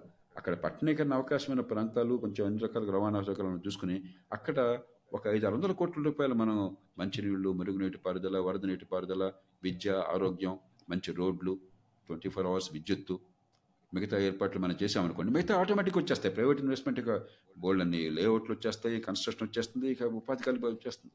ప్రభుత్వం దాన్ని గుర్తించి ఆ ఏర్పాట్లు చేయాలి. ఒక వంద నూట ఇరవై చేస్తే చాలు. వంద నూట యాభై. అలాగే దేశం మొత్తంలో ఒక మూ- రెండు మూడు వేలు కనుక మీరు పట్టణాలు కనుక ఉన్న అవకాశాలు చూసుకుని అక్కడ బాగా పెట్టుబడులు పెట్టినట్టయితే ఒక ఐదేళ్ళలో ఒక్కొక్క పట్టణానికి అలాంటికి మూడు వేల పట్టణాలు పెట్టుకున్నా కూడా ఒక ఐదేళ్ళలో మీకు కావాల్సింది ఒక ఏడెనిమిది లక్షల కోట్ల రూపాయలు కావాల్సి వస్తుంది. ఈ దేశానికి అది పెద్ద మొత్తం కాదు. ఇదంతా పెట్టుబడి. ఇదేం వృధాగా పోయేది కాదు. పది రెట్లు మీకు ఎకానమీ పెరుగుతుంది. వెంటనే ప్రైవేట్ రంగం వస్తుంది పరిశ్రమలు వస్తాయి హౌసింగ్ వస్తుంది మరొకటి వస్తుంది ఉపాధి కల్పన వస్తుంది మొత్తం మారిపోతుంది. నగరాలకు వలసపోయేది కొద్ది మందికి అవసరం. అప్పుడు నగరాల వలస అవసరం అవుతుంది. అది వద్దని అంటలా. కానీ ఎక్కువ నైపుణ్యం ఉన్న వాళ్ళకి కొంతమందికి అవసరం ఉంటుంది.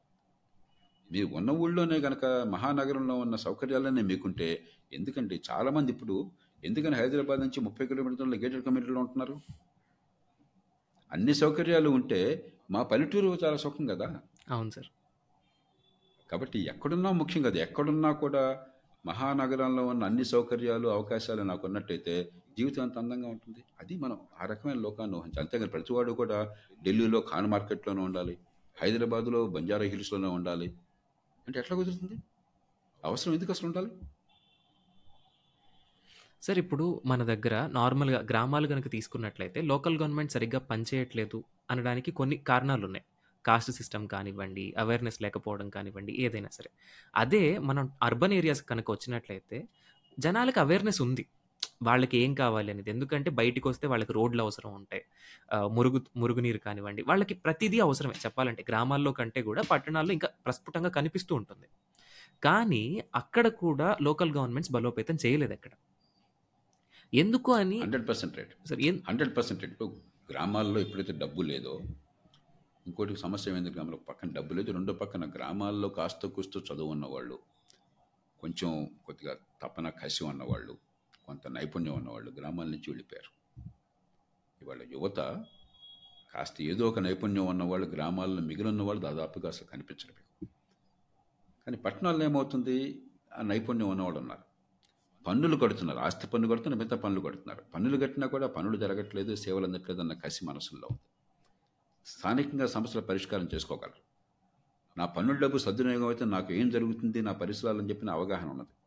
కాబట్టి పట్టణాల్లో కనీసం ఈ ఈ ఈ స్థానిక ప్రభుత్వాన్ని నిజంగా బలోపేతం చేసి వాళ్ళ బాధ్యత వాళ్ళు చేసిన ఏర్పాటు చేస్తే గొప్ప క్రియేటివ్ ఎనర్జీ వస్తుంది. ఎక్కడికక్కడ వాళ్ళు చూసుకుంటారు. కానీ మనం ఏం చేసాము ప్రతి అసలు అధికారం అంతా కేంద్రీకరణ చేసి ప్రధానమంత్రి ముఖ్యమంత్రి ముఖ్యమంత్రి తర్వాత ఎమ్మెల్యే గారు సర్వ అక్కడ సర్వాధికారి ఆయన చక్రవర్తి నియోజకవర్గంలో.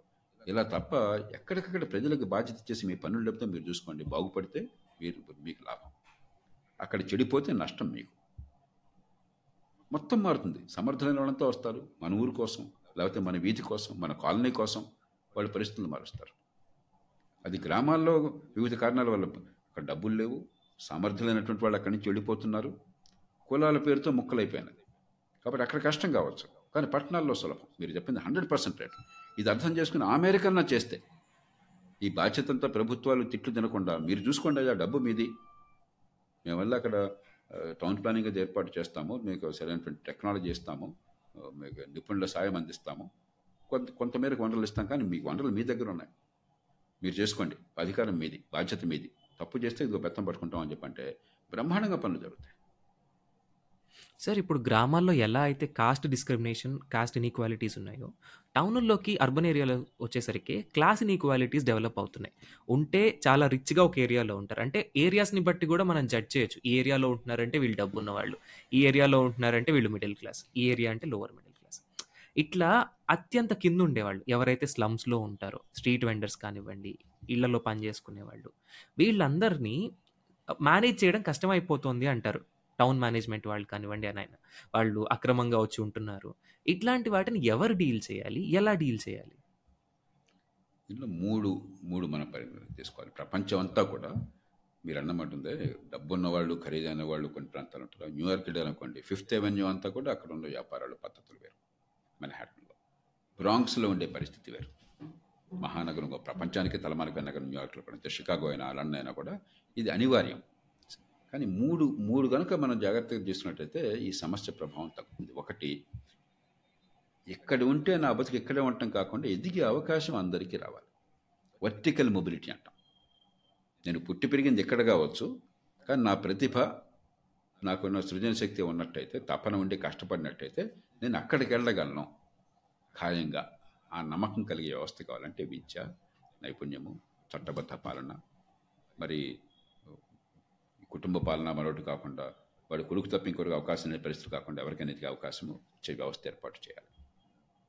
రెండోది మీరు మౌలిక సదుపాయాల కల్పన. ఎక్కడికక్కడ పరిస్థితులు బాగు చేసిన అవకాశము అందరికీ కల్పించాలి. కేవలం ఖరీదైన వాళ్ళకి మాత్రం ఇప్పుడు ఏమవుతుంది అసలు ఎవరికి కల్పించకపోయేసరికి ఖరీదైన వాళ్ళంతా కూడా వాళ్ళ వాళ్ళ గేటెడ్ కమ్యూనిటీస్ అవి ఏర్పాటు చేసుకుని దే ఆర్ సెసీడింగ్ ఒక రకంగా ఈ దేశం నుంచి విడిపోతున్నారు. దేశంలో అంతర్భాగంగా ఉన్నా కూడా ఈ దేశ ప్రజలతో అవసరం లేకుండా దేశంలో పరిపాలనతో అవసరం లేకుండా మా బతుకు మేము చూసుకుంటూ ఉంటున్నారు. అలా కాకుండా ఎక్కడికక్కడ బాగుపడేందుకు ఇందాక మనకు స్థానిక ప్రభుత్వాలు కానీ మిగతా ఏర్పాట్లు కానీ చేయాలి. మూడోది ఇంతకు మాట మీరు ముఖ్య వేరువేరు మాట అన్నారు. హౌసింగ్ ప్రపంచంలో ఏ దేశాన్ని చూడండి యూరోప్లో దేశాలన్నీ చూడండి లేకపోతే సింగపూర్ చూడండి మరో దేశాన్ని చూడండి. పట్టణాల్లో ముందు చూపుతో వలస వచ్చే వాళ్ళకి బేదలకి మంచి గృహ నిర్మాణం ఎట్లాగా? అందరికీ అందుబాటు చేయడం హౌసింగ్ అనేది కేంద్ర బిందువుగా చేసి ఊరికే డ్రామాలాడడం కాకుండా అన్నీ ఉచితంగా ఇవ్వలేము కానీ మళ్ళీ పెద్ద ఖర్చులు కోట్లు పెట్- పెట్టలేరు పెట్టకుండా సరసమైన ధరకి దీర్ఘకాలం లోన్ పే- ప్రాతిపదికన వాళ్ళకి ఇల్లు వచ్చేట్టుగా ఏర్పాటు చేసి అక్కడ హౌసింగ్ కాలనీస్ అన్నీ కూడా గౌరవప్రదంగా అందరికీ ఐదు వేల చదరపు అడుగుల ఇల్లు ఎవరు ఇవ్వలేం మనం. కానీ గౌరవప్రదంగా ఇల్లుండేట్టుగా ఆ హౌసింగ్ ఈ మూడు మీరు ఏర్పాటు చేస్తే అసమానతలు శాపం కాదు. అవి పాపం కాదు. అసమానతల నుంచి బయటపడలేకపోవటం పాపం. నేను ఈ కుటుంబంలో పుట్టాను కాబట్టి నేను ఇక్కడికని ఇంతకంటే నా బతుకు ఇంతే ఇంతకంటే నేను మారలేను నాకు ఇంకా ఛాన్స్ లేదు అని చెప్పి అనటం అది పాపం. ఎందరో ప్రపంచంలో నిరుపేదలుగా పుట్టినా కూడా దుర్భరమైన కష్టంలో పెరిగినా కూడా ప్రపంచాన్ని శాసించే స్థాయికి వాళ్ళ ప్రతిభ వల్ల కష్టం వల్ల ఎదిగారు. నీ ఎవరైనా నేను ఎదగలను అక్కడ చేరుకోగల నమ్మకాన్ని మీరు కలగజేస్తే ఆ నమ్మకం అన్న వ్యవస్థ నిర్మాణం చేస్తే వేదరికం శాపం అవుతుంది అలా ఉన్నవాడు యాక్చువల్గా ఆత్మవిశ్వాసంతో మారుతాడు. ఏమిటయ్యా? ఎక్కడున్నా కూడా నేను పైకి ఎత్తగలను దర్జాగా. నేను చెప్పాను కదా ఆ దళిత కుర్రాడు నాకు ఎంత ముచ్చటేసిందో. నేను బతకగలను సార్ హాయిగాను. నాకు ఈ ఎట్లనే బతకగలను నేను. అది కావాలి. ఆ ధైర్యం ఉంటే సొంతంగా తమ కాళ్ళ మీద నిలబడితే ఉండే ఆనందం ఉందే. అది ఏనాడు కూడా కోటీశ్వరుడు కొడుక్కి తండ్రి డబ్బుల వల్ల రాదు. నేను గ్యారంటీగా చెప్పడానికి స్వయం కృషితో ఎదిగిన ఆనందం. నేను కష్టపడితే కష్టానికి ఫలం దక్కుతోంది. ఎదగలనండి చూడండి ఆనందం ఆనందం ఆత్మవిశ్వాసం. మీకు ఎన్ని వంద కోట్లు ఇచ్చినా కూడా కోటీశ్వరుడి కొడుక్కి స్వయం ప్రతిభ లేకపోతే రాదు. సార్ ఇప్పుడు అర్బనైజేషన్లో మెయిన్గా ఎదుర్కొంటున్న ప్రాబ్లం నేరాలు క్రైమ్స్. ఎందుకంటే విలేజెస్లో ఉన్నప్పుడు ఏంటంటే ప్రతి ఒక్కరికి ఒకరికొకళ్ళు పరిచయం ఉంటారు కాబట్టి ఒక ఒక నిమిషం ఆగుతారు ఒక అడుగు ఆగుతారు చేయాలనుకున్న. ఇక్కడ ఏంటంటే సిటీలో అనానమిటీ అనేది వాళ్ళకి ఒక మాస్క్లా ఉంది. సో దాన్ని మాస్క్లా పెట్టుకొని నేరాలు చేస్తున్నారు. ఇది బేసిక్గా నేరాల యొక్క గ్రౌండ్ లెవెల్లో ఎందుకు జరుగుతున్నాయి? అంటే కారణాలు ఏంటి వాటిని గవర్నమెంట్ ఎలా ట్యాకిల్ చేయాలి? పర్ఫెక్ట్గా చెప్పారు. మీరు పర్ఫెక్ట్గా చెప్పారు. ఇప్పుడు మన దేశంలో నిజానికి ప్రపంచంతో పోలిస్తే ఇప్పుడు కూడా నేరాలు చాలా తక్కువ. మనం కంప్లైంట్ చేస్తుంటాం కానీ మన పేదరికంతో పోలిస్తే మన ప్రభుత్వాల వైఫల్యంతో అవినీతితో పోలిస్తే మన నేరాలు చాలా తక్కువ. దానికి ప్రధాన కారణం మీరు చెప్పింది. చట్టం వల్ల పోలీసుల వల్ల కాదు నేరాలు ఇప్పుడు కోర్టుల వల్ల కాదు. నేను తప్పు చేస్తే మా ఇంట్లో తండ్రి తల్లి ఏమనుకుంటారో నాకు తెలిసిన వాళ్ళు బంధువులు సమాజం ఏమనుకుంటారో ఆ వెరపు సామాజిక కట్టుబాట్లు కుటుంబ వ్యవస్థ మన దేశంలో నేర ప్రవృత్తిని కాస్త అదుపు చేస్తుంది. కానీ మీరు అన్నట్టుగా పట్టణీకరణ జరిగినప్పుడు అసలు పక్కింట్లో ఉన్నాడు ఎవడో మనకు తెలియదు అవును సార్. చాలా మందిని మీ పక్కింట్లో ఎవరు ఉంటారా మీ పక్క ఫ్లాట్లో ఎవరు ఉంటారంటే తెలియని వాళ్ళు చాలామంది ఉంటారు. ఎందుకంటే పట్టణాల్లో జీవితం వేరు. ప్రతివాడికి ఇంకోటి తెలియదు. కాబట్టి ఈ సామాజిక కట్టుబాట్ల ప్రభావం ఉన్న కొద్దీ తగ్గిపోతుంది. కాబట్టి అనివార్యంగా పట్టణాల్లో నేరాలు పెరుగుతాయి. అందుకనే చట్టబద్ధ పాలన. ఇప్పుడు గ్రామీణ సమాజంలో లేకపోతే ప్రాచీన సమాజంలో లేకపోతే ఆదివాసుల సమాజంలో మీకు చట్టం అక్కర్లేదు పోలీసులు అక్కర్లేదు. సామాజిక కట్టుబాట్లు సరిపోతాయి.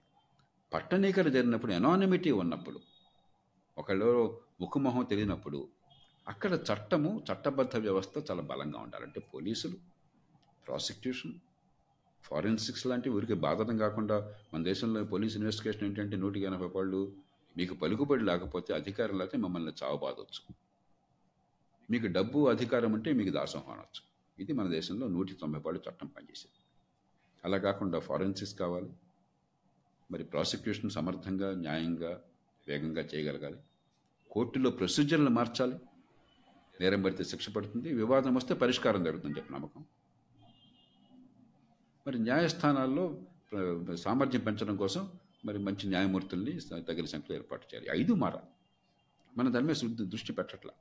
అందుకనే ఐదు కోట్ల ఇరవై లక్షల కేసులు పెండింగ్ ఉన్నాయి. ప్రపంచంలో హైయెస్ట్ నేరాలు ఎక్కువ కాదు మన ప్రపంచంలో. ప్రపంచంలో తక్కువ నేరాలు ఉన్న దేశం మన కానీ పెండెన్సీ ఎప్పుడైతే పెరుగుతుందో ఎందుకంటే వాటిని పరిష్కారం చేయలేకపోతుంది అలాగే అసలు సివిల్ కేసులు కోర్టుకి వెళ్ళటలా మీకు నాకు వ్యక్తిగతంగా వివాదం వస్తే కోర్టు ఎందుకు డబ్బులు వేస్ట్? ఏదో రకంగా పరిష్కరించుకున్నా తనుకుంటున్నాం లేకపోతే గుండాల దగ్గరికి పోతున్నాం లేకపోతే పోలీసు వాళ్ళు లంచం ఇస్తున్నాం తప్ప కోర్టుకి వెళ్ళట్లా ఇది చాలా ప్రమాదకరం. దీర్ఘకాలంలో బడితున్నాడిదే బర్రె అవుతుంది. పెడుతున్నాడిదే బర్రె అయితే. చట్టం ఉన్నవాడికి చుట్టం అయితే అందరికీ సమానంగా లేకపోతే సమాజంలో శాంతి ఎట్లా ఉంటుంది? న్యాయం ఎట్లా ఉంటుంది? అస్థిరత్వం అనివార్యంగా వస్తుంది నేరాలు పెరుగుతాయి. కాబట్టి ప్రభుత్వం చేయాల్సిన మొట్టమొదటి పని ఏ సమాజంలో అయినా సరే శాంతి భద్రతలను కాపాడడం న్యాయాన్ని అందించడం వివాదాలను పరిష్కరించడం చట్టబద్ధ పాలనని నిలబెట్టడం. అక్కడ మనం ఘోరంగా విఫలం అవుతున్నాం. కాబట్టి హై అందుకే ఇప్పుడు ఇందాక అనుకున్నాం సంక్షేమం మాత్రమే చేస్తే ఏమవుతుందో. ఇది ఖచ్చితంగా అవసరం. ఇంకా శాంతి భద్రతలు కాపాడగలుగుతున్నాయి ఇంకా పరిస్థితి అదుపు తప్పలా కానీ కాలక్రమేణా శాంతి భద్రత దెబ్బతింటే అరాచకత్వం రాజ్యం వెళ్తుంది నేర ప్రవృత్తిని అడ్డుకట్ట వేయలేము వివాదాల పరిష్కారం లేక అన్యాయానికి ఉసూరుమంటూ నిరుపేదలు మరి సామాన్యులు బలహీనలు బలైపోతారు. సార్ ఒక్క ఆఖరి ప్రశ్నతో ఇవాళ ఎపిసోడ్ని ముగిద్దాం. అర్బనైజేషన్ అనే ఇది మన ఫ్యూచర్లో ఎలా ఉండబోతోంది మన భారతదేశంలో అంటే మీరు ఏం చెప్తారు సార్? ఎలా ఉండిపోతుంది అన్నది ఈవేళ మన చర్యలు బట్టి ఉంటుంది మనం ఏమీ పట్టించుకోకుండా ఒక ప్రణాళిక లేకుండా ముందు చూపు లేకుండా అయితే ఇప్పుడున్నట్టుగానే పొలోమంటూ కోట్ల మంది కొన్ని నగరాలకు వెళ్ళిపోవటము. అక్కడేమో మీరు బొమ్మాయి నగరం చూస్తే నూటికి అరవై మంది దుర్భరమైన జీవితాన్ని గడుపుతారు. కొన్ని సినిమాలు మీరు చూడండి. హిందీ సినిమాలు బొమ్మాయి నగరంలో ఉంటే ఆ స్లమ్స్లో నిరుపేదలు నివసించే ప్రాంతాల్లో జీవితం దుర్భరంగా ఉంటుందో. నేరాలు పెరుగుతాయి. అది ఒక రకమైన నమూనా. ప్రస్తుతం నడుస్తోంది అది. అడ్డదిడ్డంగా ముందు చూపు లేకుండా ప్రణాళిక లేకుండా ఒక వ్యూహం లేకుండా చేస్తే ఒక రకం. ఇది చాలా ప్రమాదానికి దారవుతుంది. ఇవాళ బ్రెజిల్కి వెళ్ళండి మీరు. బ్రెసిలియాకో రియో వెళ్ళండి. లేకపోతే అర్జెంటీనా వెళ్ళండి మహానగరాలకి. లేకపోతే మెక్సికో సిటీకి వెళ్ళండి. పాకిస్తాన్లో కరాచీకి వెళ్ళండి. లేకపోతే బొంబాయిలో మరి ఆ స్లమ్ ఏరియాస్కి వెళ్ళండి. అసలు దీనికి పరిష్కారం ఏమిటని ఊహించనంత భయంకరంగా కూరుకుపోయింది అక్కడ. మెక్సికో పెడితే ఎవరిని కదిలించినా కూడా వాళ్ళ కుటుంబంలో ఎవడో ఒకరిని కిడ్నాప్ చేస్తుంటారు డబ్బుల కోసం చెప్పి. కుటుంబంలో బంధువుల్లో తెలిసిన వాళ్ళలో భయం ఉనికిపోతారు అలాంటి నరకాన్ని సృష్టించి సమాజాన్ని అల్లకల్లోలం చేయటమా? లేకపోతే ముందస్తు వ్యూహంతో భవిష్యత్తులో ఆర్థిక వ్యవస్థ ఏం జరగబోతోంది? జనాభాలో మార్పులు ఏ రకంగా ఈ ఈ వలసలు ఏ రకంగా రాబోతున్నాయి? అవి గౌరవప్రదంగా ఉండేట్టుగా ఆర్థిక వ్యవస్థ పెంచేట్టుగా శాంతి సౌభ్రత సౌభ్రతను తొలగి తొలగేట్టుగా ఎలా ఏర్పాట్లు చేయాలి? కాబట్టి ఈవేళ మనం చేసే నిర్ణయం పట్టణీకరణ. పద్ధతి ప్రకారం చేద్దాము వ్యూహంతో చేద్దాము. అటు జీవితాలు బాగుపడాలి ఆర్థిక వ్యవస్థ పెరగాలి గ్రామాల నుంచి లేకపోతే వ్యవసాయం నుంచి వ్యవసాయ రంగాల్లోకి ప్రజలు మళ్ళాలి అలా కాకుండా ఏ జరిగితే జరుగుతుంది. నలుగురితో పాటు నారాయణ దేవుడు చూసుకుంటాడు అనుకునే తీరు జనరల్ కథ ఈ రెండు మధ్య ఏది ఎంచుకుంటాం అన్న దాన్ని బట్టి భవిష్యత్ నిర్ణయం అవుతుంది. ఇవాళ మీ విలువైన ఆలోచనలు మాతో పంచుకున్నందుకు చాలా ధన్యవాదాలు సార్. మళ్ళీ ఎపిసోడ్లో మళ్ళీ కలుద్దాం.